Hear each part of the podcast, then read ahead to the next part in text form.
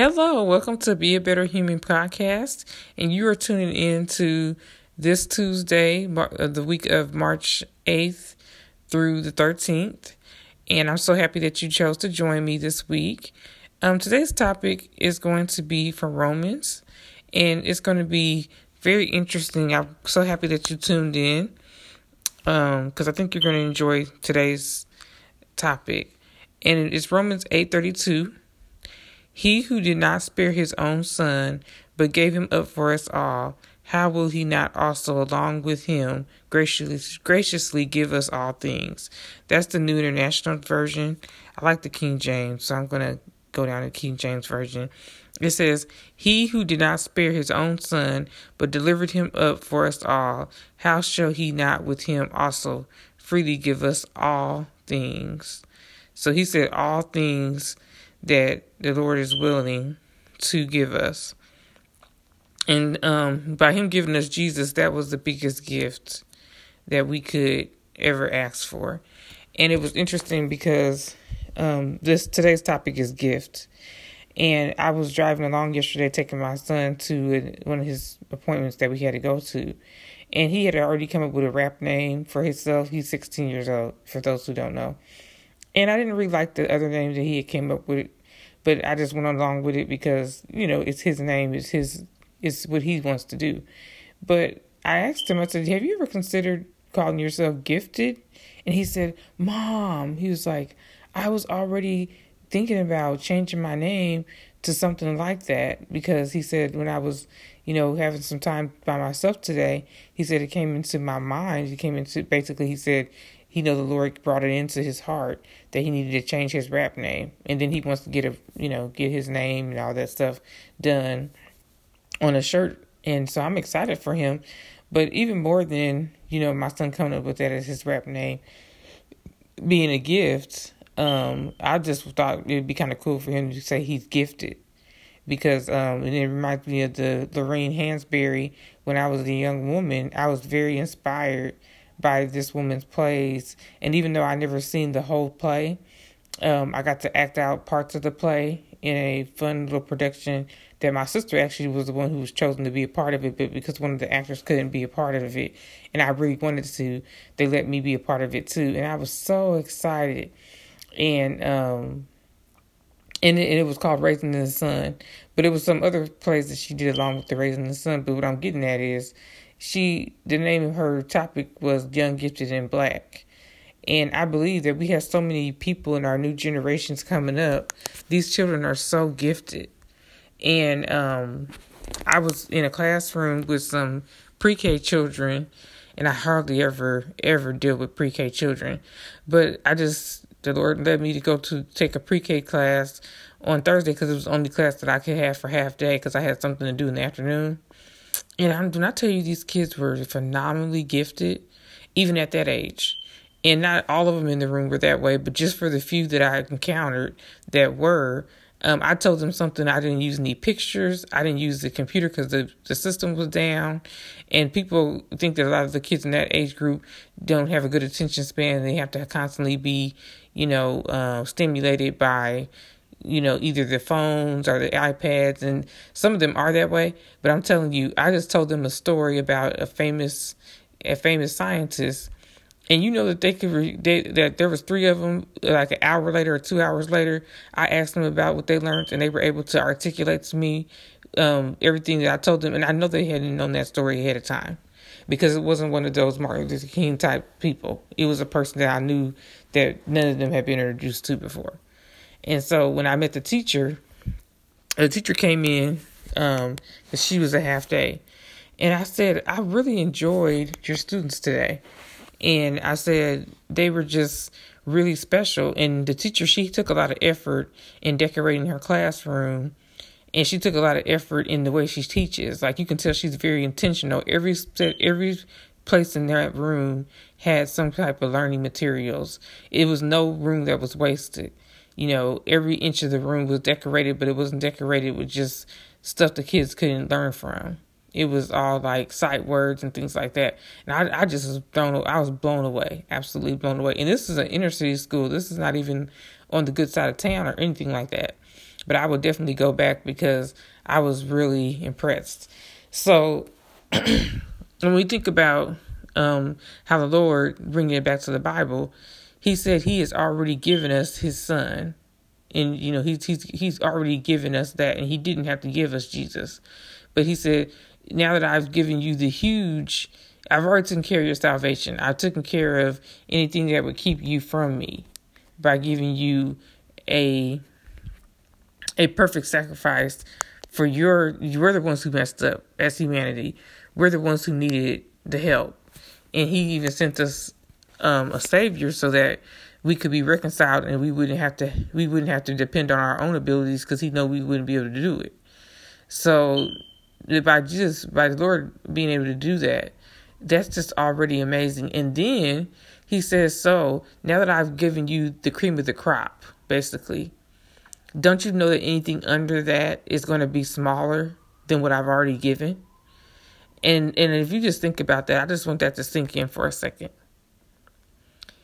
Anything else that we can even ask, think to ask the Lord for, is going to be smaller than the biggest gift of salvation through Jesus Christ. So so think about how your dreams and your visions and the good things that God has on on your life.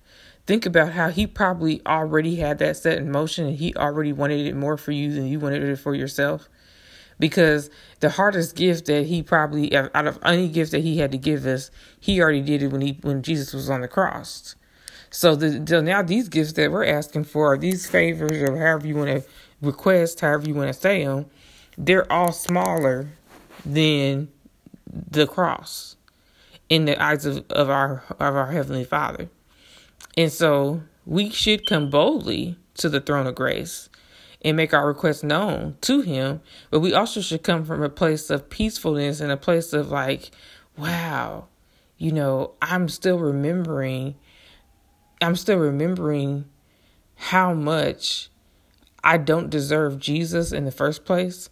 So I don't come boldly like the Lord owes me something, but I do come boldly in the fact that I know that whatever I'm asking now is a, is very small compared to what I've already been received, what I have already received from my heavenly Father. So that's the way I look at it when I think of boldness coming to, unto the Lord. with my requests? Second thing, and I'm going to make this short today. I'm already seven minutes in, but um, second thing I wanted to take away from being gifted and having gifts is that everything that we have, he says that we shouldn't boast in it because there's nothing that we have been that we have that we have not received. So he's basically saying, you know, don't get caught up in the gift, the gift that the Lord has. If you can sing or you can rap or you can whatever you think that you can do, and people are giving you, you know, credit for being able to do, don't get sidetracked on that because the gifting itself is not the point. The point is to use that to bring other people into the kingdom of the Lord. And so today at church, um, I was very moved because we were all asked to come down during communion if we needed healing for any particular um, thing that was going on in our lives, whether it be a physical healing or mental healing or family healing. And I was thinking about my family needs a lot of healing. And so I went down front, I've been down front and that place was just crowded but it was a beautiful scene because it was all different ages all different cultures. Um, it was a good blend of humanity period. You know just wasn't a lot of one nationality or one age group down at the front. And so i really i really felt good about that. And it was just felt like a warm cozy feeling. And while we were all down there about to take of the, of the communion i just thought you know he reminded us about the gift of jesus and a lot of people always, you know, bring up bring that up around Christmas time that Jesus was the, you know, ultimate gift to the world and things like that. And that is true, but we can't forget about the sacrifice on the cross. But we don't need to.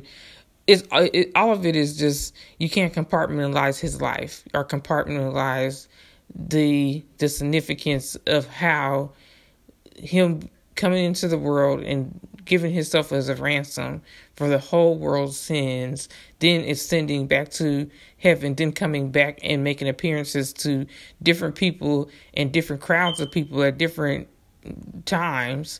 So it wasn't just the disciples that saw him, but it was all these other witnesses that saw him after he had ascended. And so and then came back. So I'm just saying it's just it's just a wonderful story. It's just a wonderful um glorious um magnificent love story of the Father for his creation and of, Jesus for him to allow us to be heirs in heirs in in in the family of God. And so that I was bringing up the whole thing about the communion. It was good. It was just a good reminder that communion is not just the act that we do out of we're at church, so this is what we're doing because we're at church and we're, you know, it's part of the ceremony. He really made it more impactful the way that he let he let the Holy Spirit lead him in the way that he had people come down front and actually think about he being healed of their elements because the healing power and all the things we we know that the Holy Spirit through the blood of Christ, he already is doing those things. Those things have already been taken care of on the cross. There are so many people that just don't know that, so they're still living beneath their ability to be to be fully whole and be fully um, walking in in power and in victory. But I think of the gift, the just the gifting um, of life itself, and the gifting of being able to worship freely. And we were talking about that on the prayer call this morning. So it's just so many things that the gifting just kept coming. It just kept coming throughout my weekend, um, and that's why I wanted to share that we can approach the throne and we can know that whatever we're asking for let it be about trying to get more souls into the kingdom and let the Lord use our gifts, uh, reveal to us our gifts, and um, also be a encourager of other people in their gifts. Um, because we all are really not competing with each other. We're loving each other and we're just all family. That's the way we're supposed to look at each other in the kingdom of God anyway. Is that we're all we all have the same motives and the same we all should have the same love for God and the same love for people um, that Jesus had. So I'm just walking in that, and I pray that this was a blessing and an encouragement to you today, or whenever you listen to this. And much love to you all out there, and have a wonderful, wonderful week being a better human.